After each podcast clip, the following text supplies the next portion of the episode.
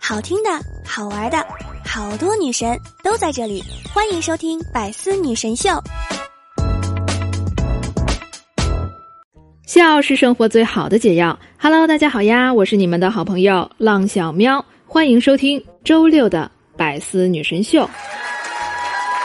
你们知道什么才算是真正的闺蜜吗？就是啊，五十年后你老了，躺在病床上，目光呆滞，费劲巴力的喘着粗气，然后我问你，喝点水不？你依然目光呆滞，两眼无神的望着天花板，想说话又没力气。我又问你，吃点水果吗？你喘着粗气，叹了口气，唉。一副生无可恋的样子，于是啊，我在你耳边轻轻的说：“走啊，去酒吧给你相个老伴儿啊。”你腾一下子坐了起来，就像诈尸了一样，说：“叫车。”胖子说：“都剩最后一口气儿了，还没找到对象。”哎，听胖子这么一说吧，一股悲伤油然而生。你说吧，这要是没找着对象，以后死在家里都没人知道。胖子说：“怎么的？别人知道了，你还能复活啊？”我说：“那总不能一个人孤独终老吧？”胖子说：“最后不都是一个人上路吗？不然这还能拉帮结伙组团一起走啊？要是能组团，我第一个就拉上你。”胖子说：“指不定还谁先走呢。”胖子，我说你可别高兴的太早。男追女隔座山，女追男啊就隔层纱。我大不了我就主动追一个，那不是件容易的事儿。就你，你会主动追求男生吗？你可别小看我，我前前前任就是我追回来的。那他们单位的女生一定很少吧？他们单位的女生啊倒是不少，但是啊没有一个比我强的。你就这么自信？他们什么单位啊？敬老院啊？哎呀妈呀！吓死宝宝了！我问胖子：“你知道人是从什么时候开始变老的吗？”胖子疑惑的摇了摇头：“是从装嫩的时候。” What？小时候你肯定喜欢这么说：“你要是敢惹我，老子跟你没完。”年轻的时候啊，你是这么说的。我告诉你，哥可是不好惹的。老了呢，就会像你刚才那样，吓死宝宝了。除了语言上有变老的迹象以外呢，还有呢，就是在穿着上。就这两年，我发现自己啊，明显变老了。以前买衣服吧，就会挑那种新款的、要质感的、要高级搭配的。现在买衣服，大吗？厚吗？保暖吗？以前出门那可是要露脚踝的，而且啊，裤脚呢还得往上卷两圈，就感觉特别的洋气，特别的帅。现在出门，秋衣塞在秋裤里，秋裤塞在袜子里。哎，不行了，真的老了，浪不动了。我就想啊，趁着年轻，赚多少就花多少，不然带到养老院里往哪儿花？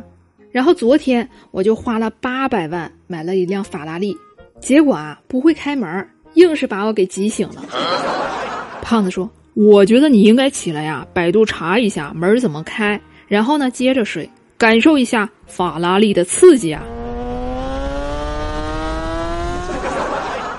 我现在啊有一个打算，就是到老了以后呢，就隐居深山，然后呢养条狗，再养只鸡，过着与世隔绝的日子，多舒服啊！胖子说：“那你们三个吃什么呀？”我想了一下，狗拉屎鸡吃，鸡下蛋我吃，我拉屎呢狗吃，哎，这不就完了吗？自然生态循环。胖子说：“你可拉倒吧，用不了几天啊，你就发现鸡下的蛋根本就不够吃。为啥呀？那鸡是中间商啊，不得赚差价啊？那咋办呀？”胖子说：“砍掉中间商，狗拉屎你吃，你拉屎狗吃，那不都吃饱了呀？”我想了想，总感觉哪儿不对劲儿。那万一我俩要是有一个便秘了怎么办？那你就告他，告他恶意囤货。真是高手。哎呀，时代在变，中间商赚差价的那个时代呀，也早已经过去了。现在呢，干什么都讲究效率，讲究快。就比如说啊，之前不让在加油站用手机，然后呢，一步跨到了加油费可以用手机支付，这飞速发展真是要多快有多快啊！但是有些东西啊，竟然可以保持十几年都不变。假如说啊，一个人的手机号能用十年以上，就可以初步判定这个人啊是一个值得信赖的人，要么呢就和他做朋友，要么。就可以和他结婚了。What？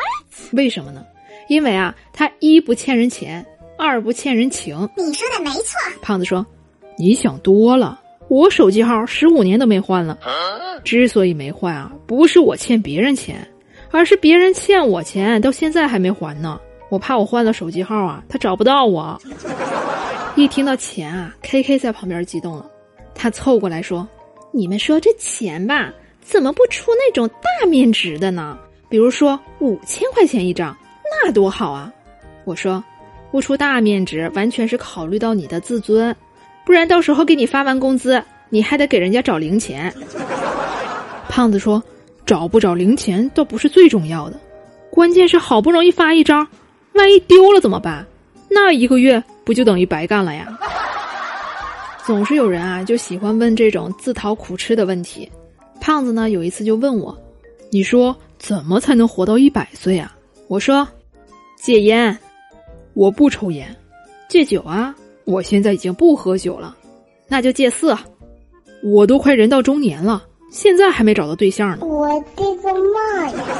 我说：“那你活一百岁要干嘛呀？遭罪呀！”